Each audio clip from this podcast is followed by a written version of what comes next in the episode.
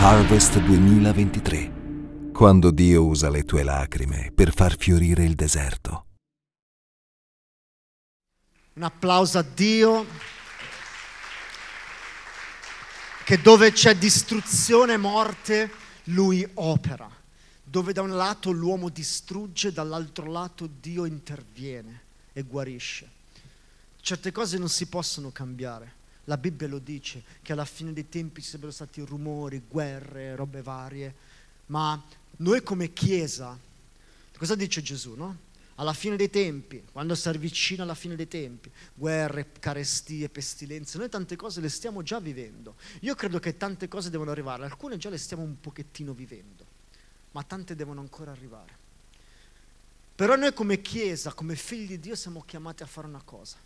Io ho visto una volta, ho avuto una visione che un'onda stava arrivando, che erano tutte queste cose brutte, ma noi o ci facciamo travolgere dalla paura, da queste cose, o le possiamo cavalcare. Sai, i surfisti la cavalcano l'onda. Cavalcarla vuol dire usare queste cose per conquistare vite per Gesù, per aiutare gli altri, per poter essere noi una benedizione e non farci schiacciare dalla paura e farci immergere, perché noi non è che siamo meglio degli altri, però a differenza degli altri abbiamo Gesù, e questo ci permette di vivere e di affrontare le cose in un modo totalmente diverso dal mondo. Il mondo ha bisogno di risposte, noi dobbiamo essere il sale della terra, ma se noi viviamo come tutti gli altri, se noi ci facciamo schiacciare dalle paure e non preghiamo, noi diciamo Gesù è la soluzione,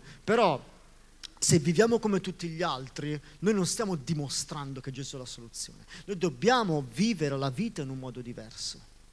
Questa è la Chiesa. Le persone devono trovare nella Chiesa il rifugio, che nessuno può dare una risposta. Ci sono tantissime associazioni che fanno tante cose, forse anche meglio di noi. Io credo ci sono associazioni che fanno meglio di noi. C'è la Chiesa Cattolica, anche con gli aiuti umanitari, la verità fa molto, ha molte più risorse, fanno molto più di noi. Ci sono altre associazioni non credenti che fanno un sacco di cose, anche Medici Senza Frontiere, e gloria a Dio per questo, non ho nulla contro di loro, però noi abbiamo una cosa che nessuno può fare, solo Gesù può guarire il cuore, i traumi delle guerre, i traumi degli abusi, i traumi delle violenze. Queste le associazioni non ti possono liberare dentro la tua anima, questo lo può fare solo Dio, solo Gesù può dare l'eternità, e se tu l'hai conosciuto non puoi vivere come tutti gli altri, non possiamo fare finta di niente, ma dobbiamo permettere a questo Dio di trasformare la nostra vita. Amen. Beh, è già mezzogiorno e ancora non ho iniziato la predica. Bene, sarò sintetico e prego che Dio possa davvero arrivare al centro del cuore di ognuno di noi. Romani 8:12, titolo della predica, una cosa che Dio mi ha parlato nei giorni scorsi e sentivo di condividere con voi. Chi crede nella parola profetica dell'anno? Alzate la mano. Com'è la parola? Ditela. Che sarebbe? Raccolta. Quello che noi abbiamo seminato con le lacrime raccoglieremo. Wow! Bello! Che bella parola. Sapete che il diavolo, quando Dio rilascia una parola profetica, il diavolo si muove sempre per non farla adempiere.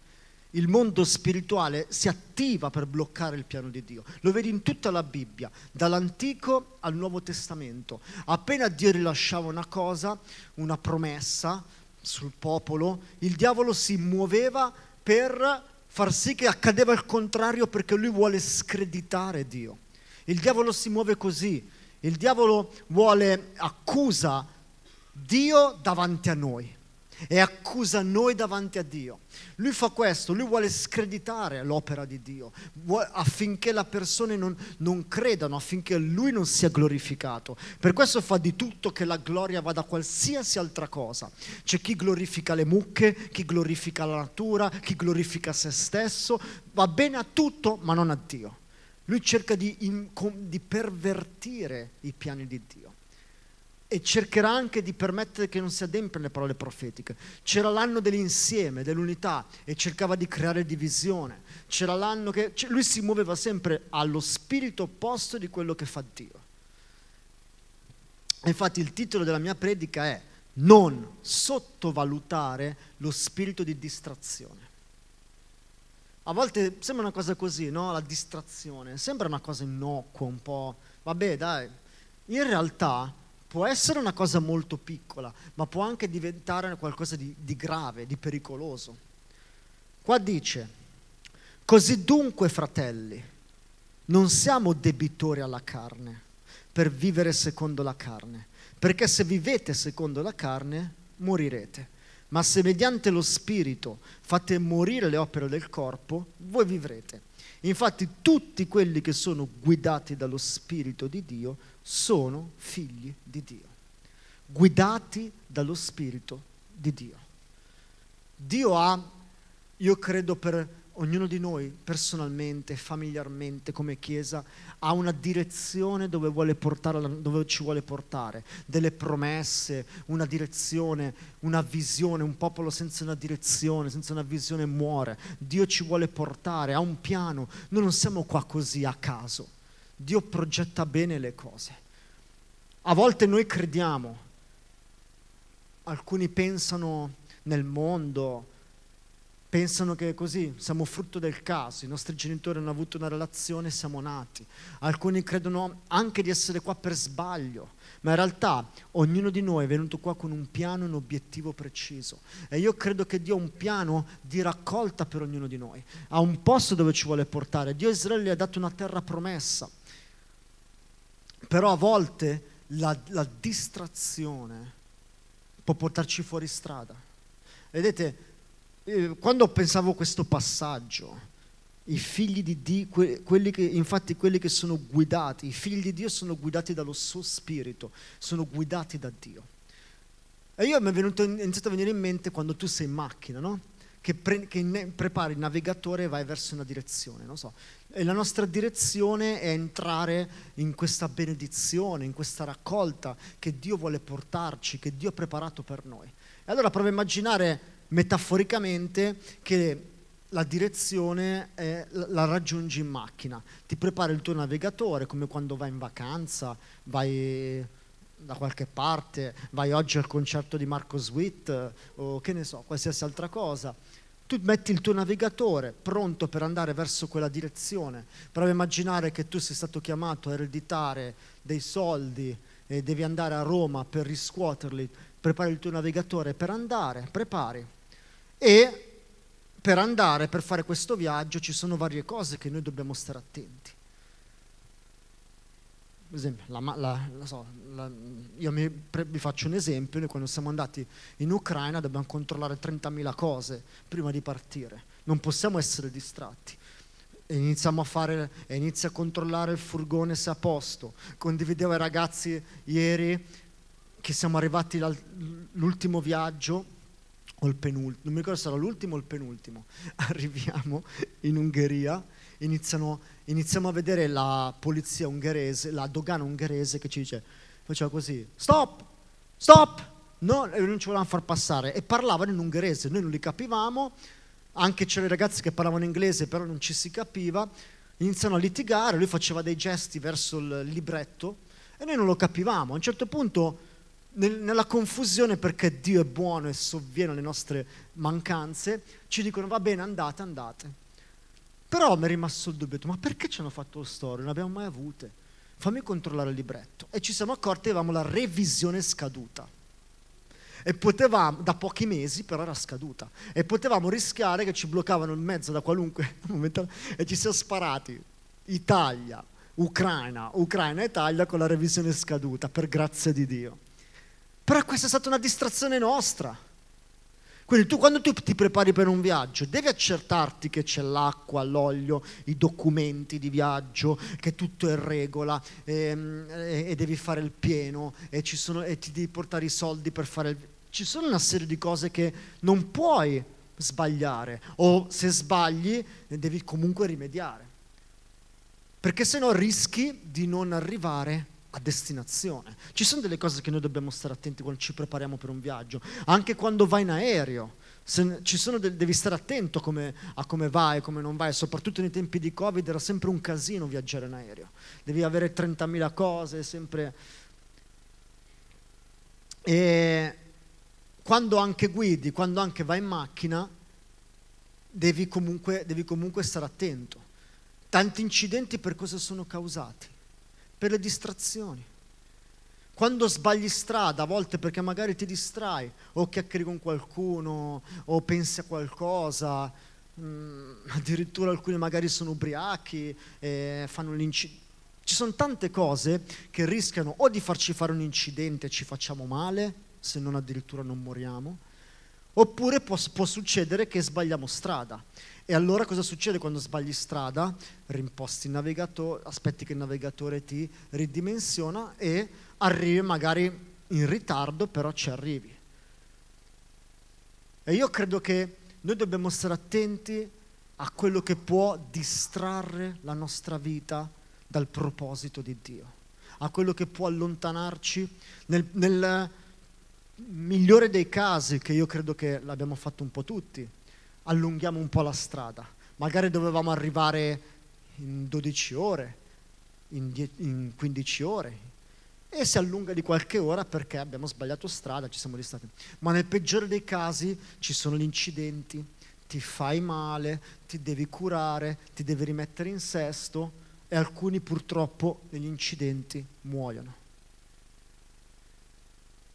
Non si gioca col peccato, non si gioca con quello che può distrarci e farci perdere il proposito che Dio ha per noi. Qui cosa dice? Prima di dire i figli di Dio sono guidati dallo Spirito di Dio, dice: non siamo debitori della carne per vivere secondo la carne. Se vivete secondo la carne, voi morirete. Ma se mediante lo Spirito fate morire le opere del corpo, voi vivrete. Che significa? Andiamo a vederlo meglio in Galati 5,13.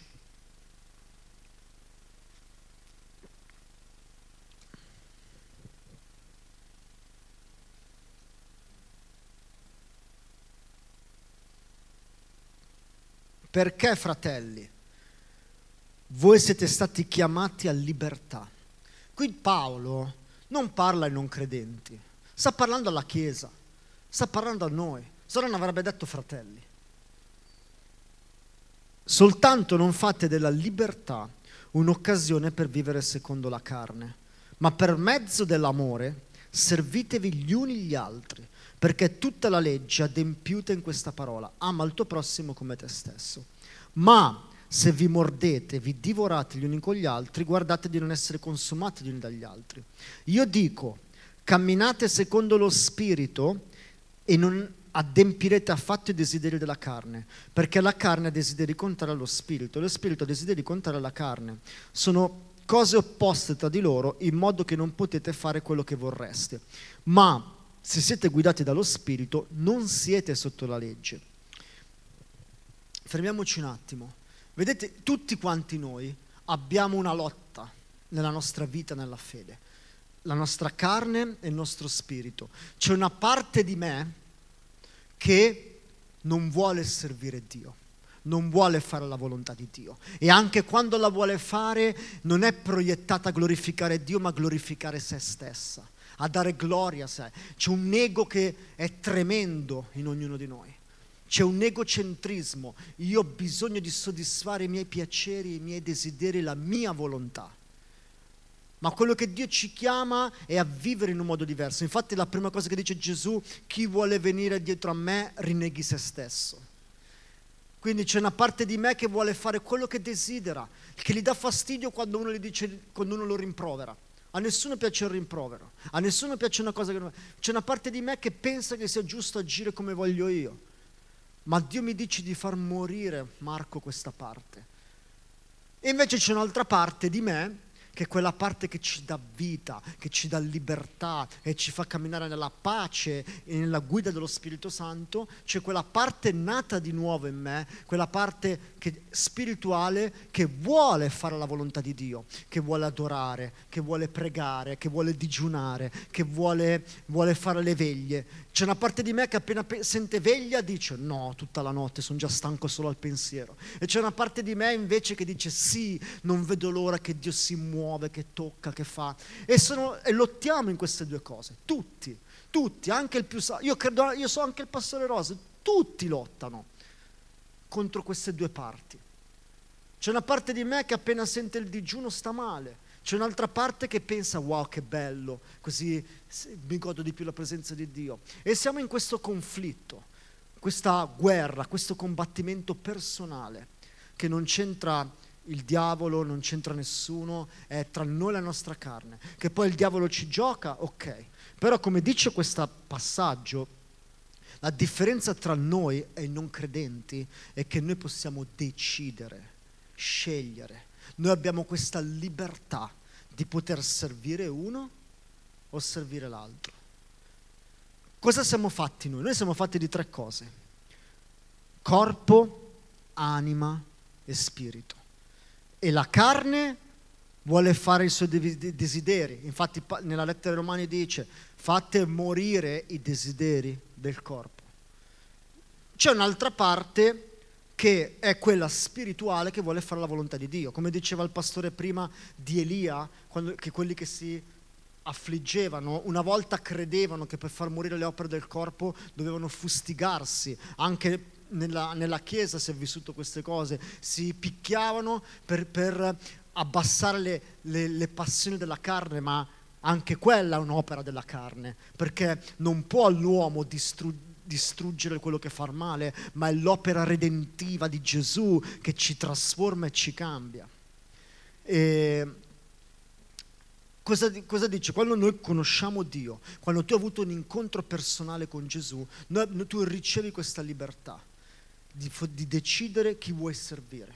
Quindi da una parte la carne va in una direzione, non voglio pregare, non voglio fare le cose di Dio. Appena tu con la tua mente decidi di fare la volontà di Dio, c'è quella parte che inizia di te che inizia a pensare aspetta, devo prima vedere il cellulare, la lavatrice, ah no aspetta dai mi faccio prima magari mangio no aspetta, e inizia a trovare 1000 cose da fare per non entrare nel luogo segreto, nel luogo di preghiera, nella volontà di Dio. Ma dormi un po', se sappiamo tutto il lavoro, vai, riposati, dopo preghi, dopo. E c'è quella parte che ragionerà sempre così. C'è un'altra parte invece che senti che ti guida a fare la cosa giusta. Chi è che vince tra le due? Sai chi vince? Quella che tu decidi di nutrire. L'anima è in mezzo a queste due cose. Chi segue l'anima? Cos'è l'anima? È la serie delle nostre decisioni, sentimenti, emozioni, e l'anima segue quella che tu decidi di nutrire. Se tu decidi di ubbidire alle cose dello spirito, a camminare nello spirito, inizia a essere più sensibile alla guida e alla voce, a quello che Dio desidera dalla tua vita. Quindi se io faccio veglie, digiuno, prego, cerco Dio, vado in chiesa, la maggior parte delle mie compagnie sono della chiesa, ascolto preti, mi riempio, mi cibo e la mia anima, il mio spirito delle cose di Dio, io sarò più incline, orientato e sensibile alle cose dello spirito e a fare quello che Dio vuole. Se io invece al contrario mi faccio vincere sempre dalla pigrizia, non mi alzo per andare in chiesa e il dormire e frequento compagnie sbagliate, mi distraggo, magari devo pregare ma mi faccio prendere da Instagram e devo dedicare un'ora a Dio di preghiera, gli dedico solo 10 minuti perché il tempo me l'ha rubato Instagram, mi faccio prendere dai social, dai film sbagliati, da quello che non devo vedere, passo ore a parlare male insieme ai miei colleghi e degli altri. La mia carne, i miei desideri, le mie intenzioni si spegneranno sempre di più dalle cose dello spirito e saranno sempre più attratte dalle cose della carne. Sarò più attratto dalle cose del mondo e meno dalle cose di Dio. La relazione con Dio va coltivata. Tu quando ti sei sposato, parlo a chi magari è sposato o ha una relazione, non è che esci una volta a cena e basta, allora puoi dire io e lui ci amiamo, siamo marito e moglie. È qualcosa che hai deciso di coltivare. Alcuni invece pensano, faccio preghiera della salvezza, accetto Gesù, basta, sono a posto. Non è così. Quello è l'inizio, è come il primo invito a cena, per poi c'è un cammino da fare, c'è un cammino di conoscenza e di progressione da fare. La Bibbia dice c'è un cammino di santificazione, che tutti siamo in questo processo, fino a quando non lo incontreremo faccia a faccia. Questa è la differenza. Non è facendo una preghierina, venendo il sabato, la domenica in chiesa, che noi siamo a posto. Prova a immaginare, noi siamo fatti a sua immagine e somiglianza. Tu prova a immaginare, guarda la persona che ami, o prova a immaginare che una persona che la tua fidanzata o moglie, marito, che ti dice ci vediamo domenica mattina alle 10 fino a mezzogiorno, 12:30, oggi c'è Marco che predica, dai facciamo l'una. No, scherzo, era un esempio.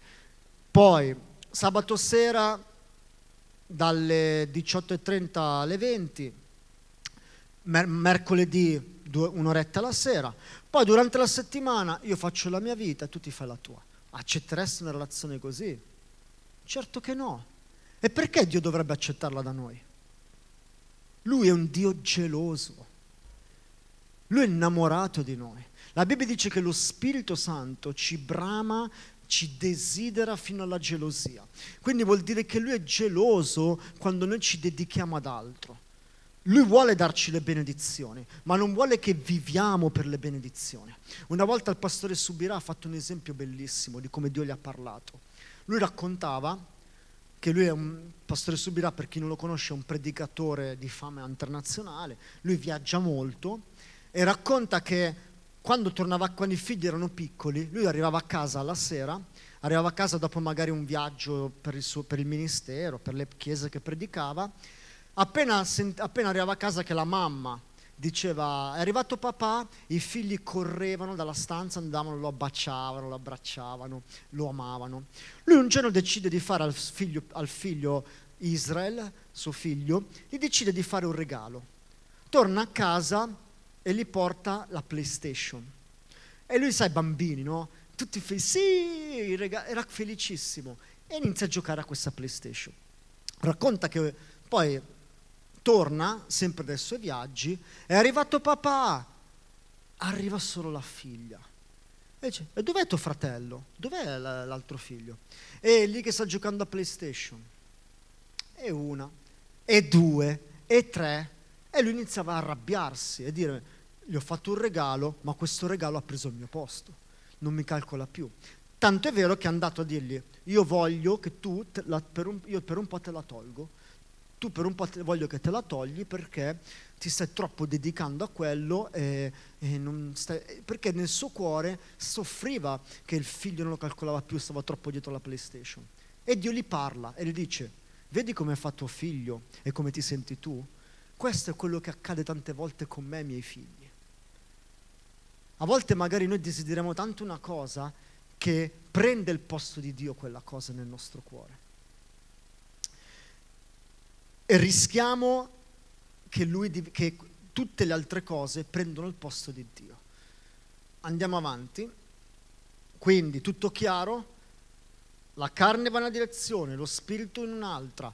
Quello che noi, visto che siamo chiamati a libertà, a differenza dei noi credenti, che loro sono schiavi e non comprendono, noi abbiamo invece la comprensione, la libertà di decidere chi vogliamo servire. E poi dice,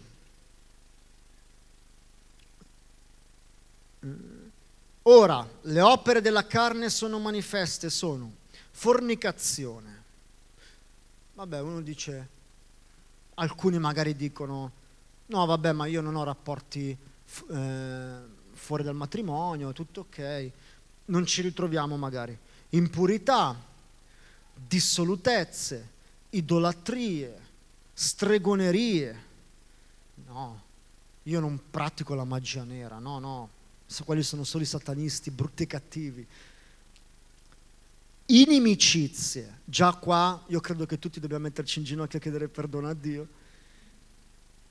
Discordie, gelosie, ire, contese, divisioni, sette, invidie, ubriachezze, orge e altri simili cose, circa le quali, come vi ho detto, vi preavviso: chi fa tali cose non erediterà il regno di Dio. Fermiamoci un secondo, grazie. Fermiamoci un secondo. Come a me, sapete cosa mi mette timore? Che noi diamo pesi diversi, ma Dio ha messo tutto nello stesso minestra. No, per noi, uno che fa il satanista, stregoneria, magia nera, chi fa le orge, chi si ubriaca, chi si droga, sono dei grandi peccatori. Sono persone che hanno bisogno di liberazione, sono persone che, e invece litigate, inimicizie, divisioni, un peso minore. Ma davanti a Dio tu hai messo tutto nella stessa minestra. Per Dio, se tu sei uno stregone e se tu hai una contesa, un'ira verso un fratello, per Dio è uguale. Cambia forse l'impatto qua che vivi sulla terra, ma per Dio è uguale. Sapete, c'è il pastore Yonggi Cho, ho letto in un suo libro, che dice: se tu prendi un sasso grosso o un sassolino piccolo e lo butti nel mare, se il tonfo, l'impatto è diverso, ma tutte e due vanno a fondo, tutte e due vanno all'inferno. Cambia poco, cambia il rumore, cambiano le conseguenze. È ovvio che se uccido qualcuno avrò delle conseguenze diverse che se vado a rubare una caramella, sì, ma tutte e due sono reati. Grazie a Dio che c'è il sangue di Gesù che ci lava e ci purifica da ogni peccato, se ci pentiamo. E poi dice, il frutto dello Spirito invece è amore, pace, gioia, giustizia, benevolenza, fedeltà, mansuetudine, autocontrollo. Contro queste cose non c'è legge. Quelli che sono di Cristo hanno crocifisso la carne con le sue passioni e i suoi desideri. Se viviamo per lo Spirito, camminiamo altresì per lo Spirito. Come faccio? Se dunque siete stati risuscitati con Cristo, cercate le cose di lassù, dove Cristo è seduto alla destra di Dio. Aspirate alle cose di lassù, non a quelle che sono sulla terra, perché voi moriste e la vostra vita è nascosta con Cristo in Dio. Come faccio? Decidendo di fare la cosa giusta, nutrendola, vivendo per lo Spirito. A volte falliremo, sì.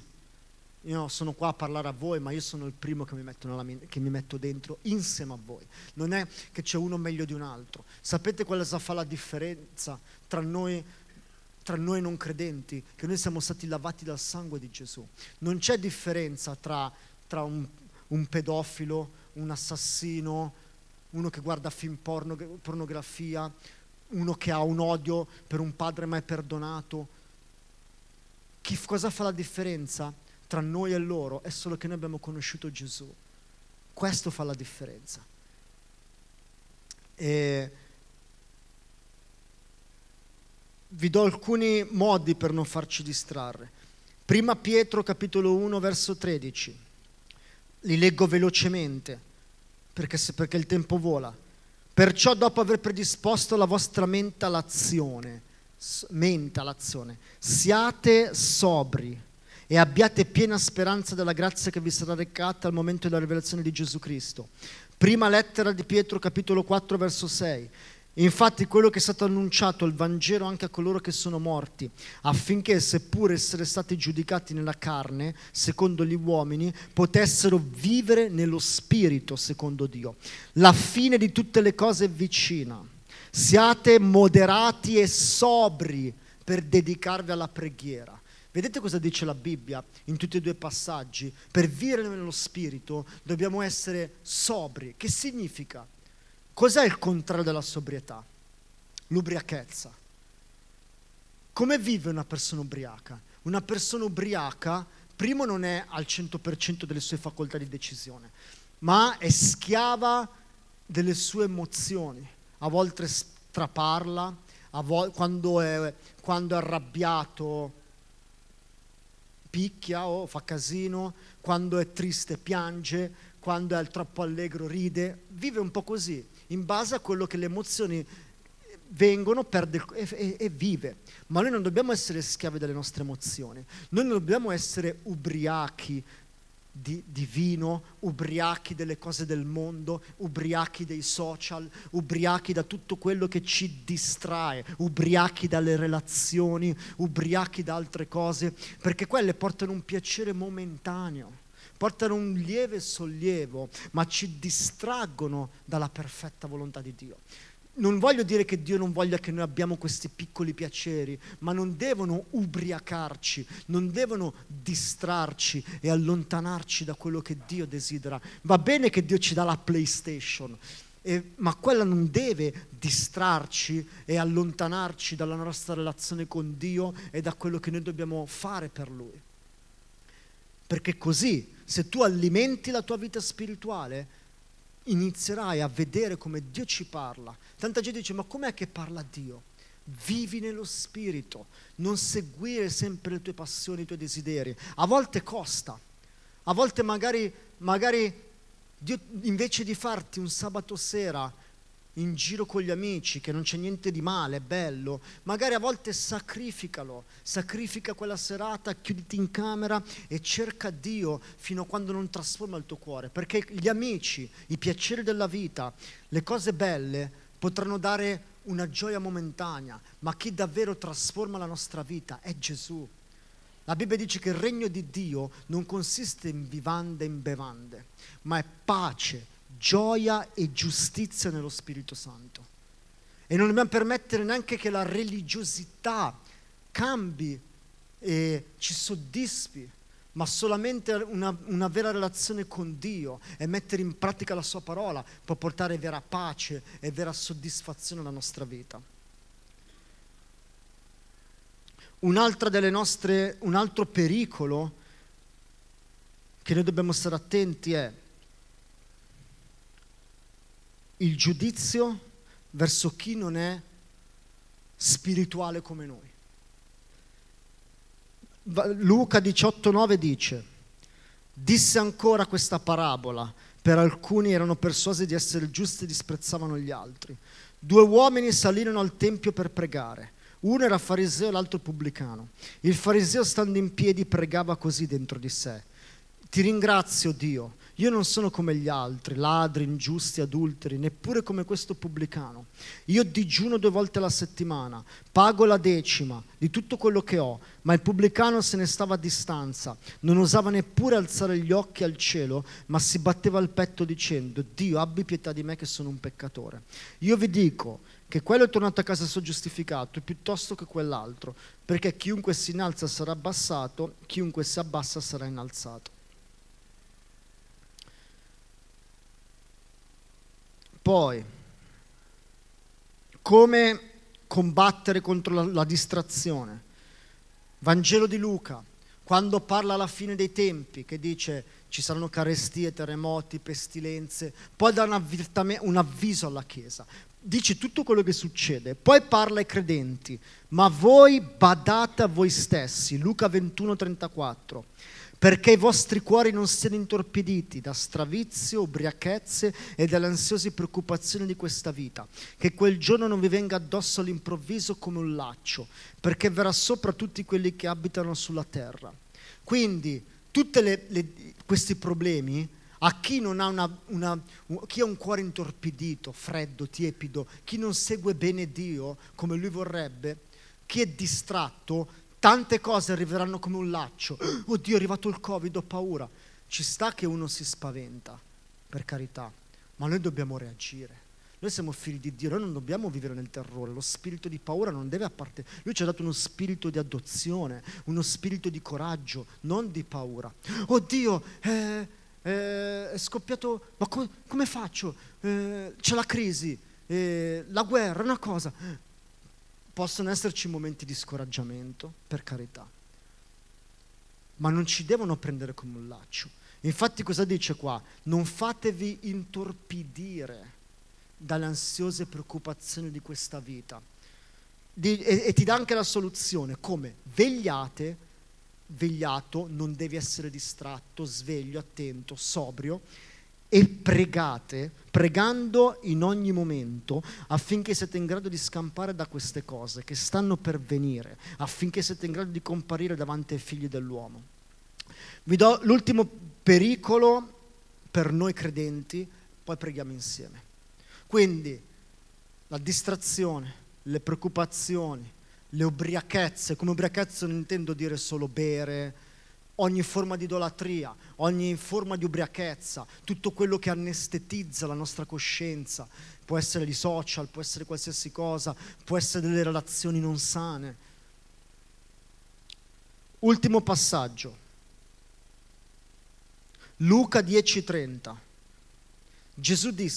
Gesù rispose: un uomo scendeva da Gerusalemme a Gerico e si imbatté nei briganti che lo spogliarono, lo ferirono e se ne andarono, lasciandolo mezzo morto. Per caso un sacerdote scendeva per quella strada, ma quando lo vide passò oltre, dal lato opposto. Così pure un levita, quando giunse in quel luogo lo vide, passò dall'altro opposto, ma un samaritano che era in viaggio giunse presso di lui. E vedendolo ne ebbe pietà, avvicinatosi fasciò le sue piaghe, versandovi olio, vino, poi lo mise sul proprio cavalcatura, lo condusse in una locanda e si prese cura di lui. Il giorno dopo prese 2 denari, li diede all'oste e gli disse: prenditi cura di lui e tutto ciò che spenderai in più te lo rimborserò al mio ritorno. Quale di questi 3 ti pare essere stato il prossimo, colui che si imbatté nei ladroni? Quello rispose: colui che gli usò misericordia. Gesù gli disse: vai e fai anche tu la stessa cosa.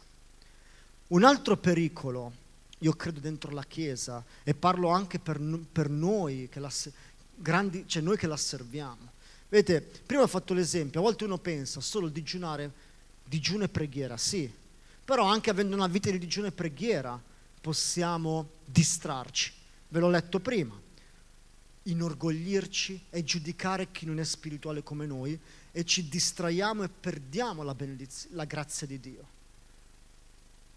A volte cadiamo in questo, anche a me è successo.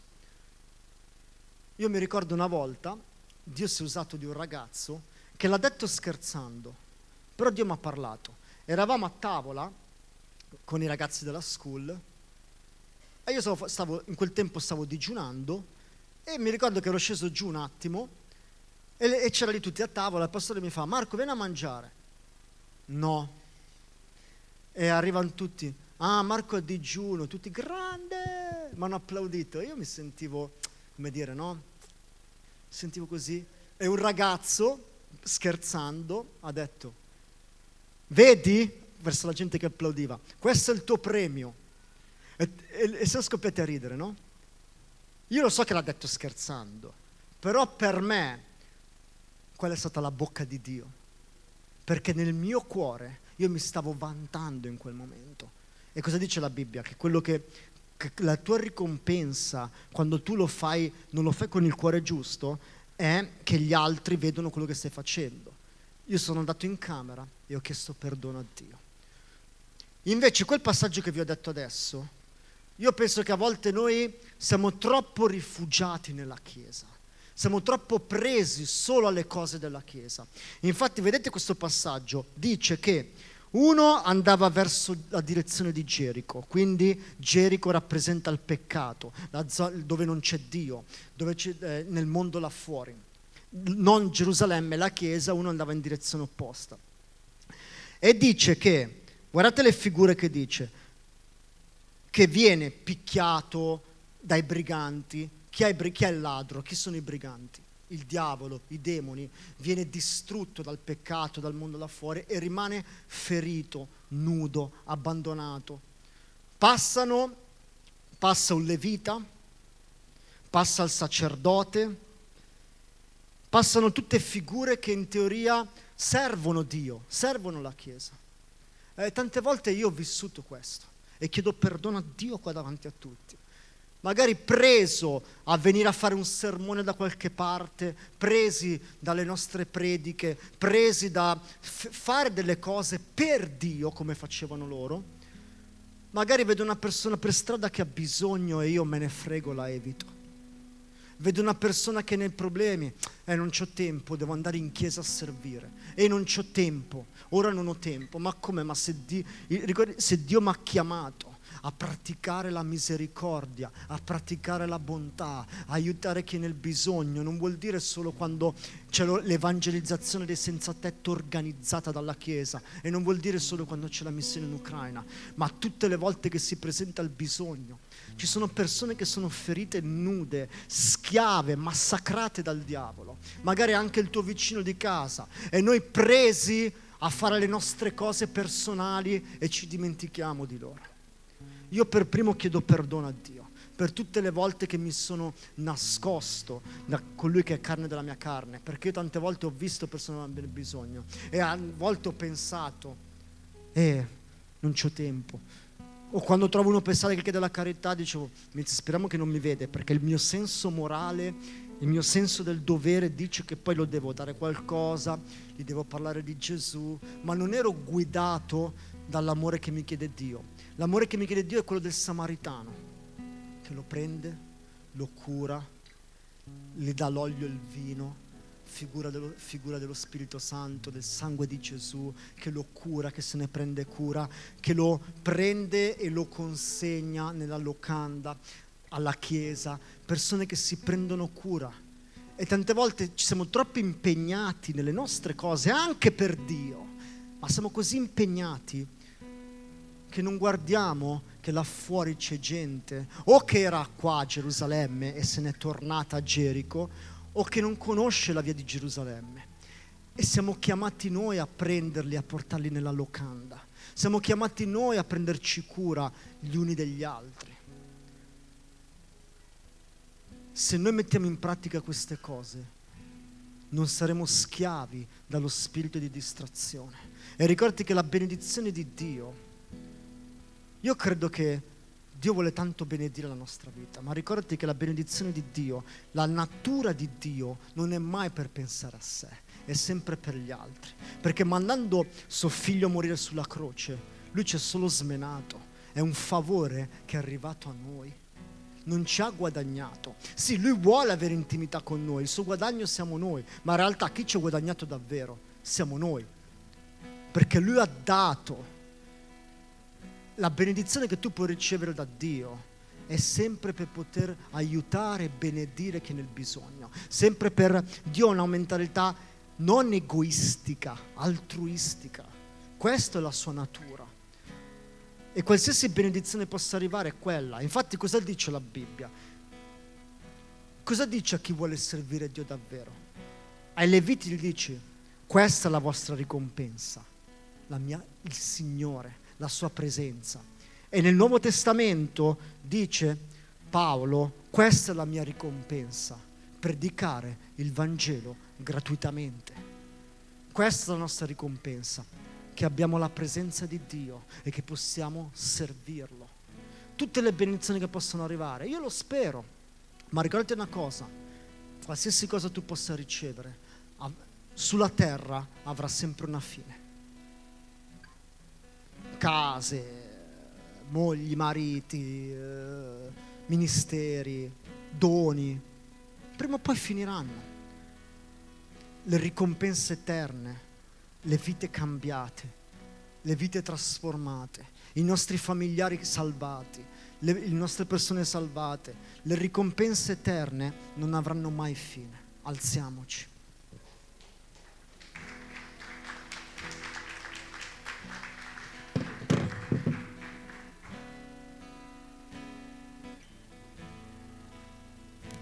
Adoriamo un po' Dio insieme. Io sto predicando a voi questo, ma non è che la vinco, è sempre una lotta. Per questo ho bisogno di pregare, perché la mia carne non vinca nella mia vita.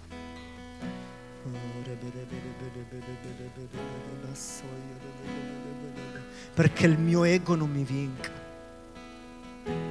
L'ego è forte.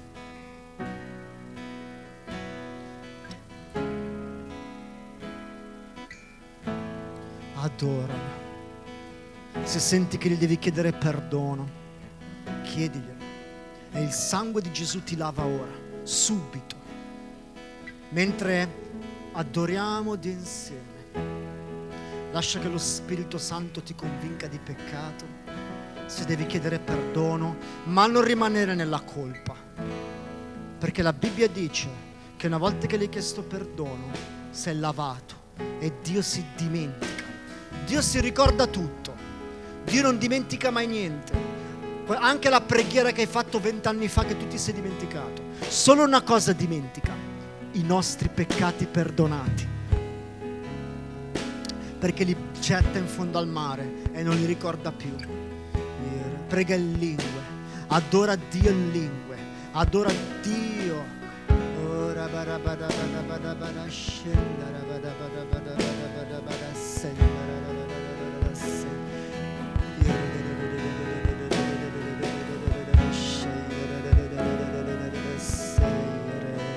Noi siamo la sua amata Chiesa, che Lui verrà, l'abbraccerà. Non distrarti e adora. Comando che ogni spirito di distrazione che è riuscito a entrare nella nostra vita, ordino, non importa come è entrato, ma ora non hai più autorità, perché sei stato svergognato. Diglielo a Dio: io rinuncio ora ogni distrazione. Pensa a quello che ti ha distratto da Dio, che siano i social, un peccato, una relazione, qualsiasi cosa ti appesantisce. Getta le pile della croce, diglielo: Dio, perdonami, ma adesso lo rinuncio, e il sangue di Gesù ti lava. E ordino ora a qualsiasi distrazione, senso di colpa, paura, ansia, peso, via nel nome di Gesù, via nel nome di Gesù.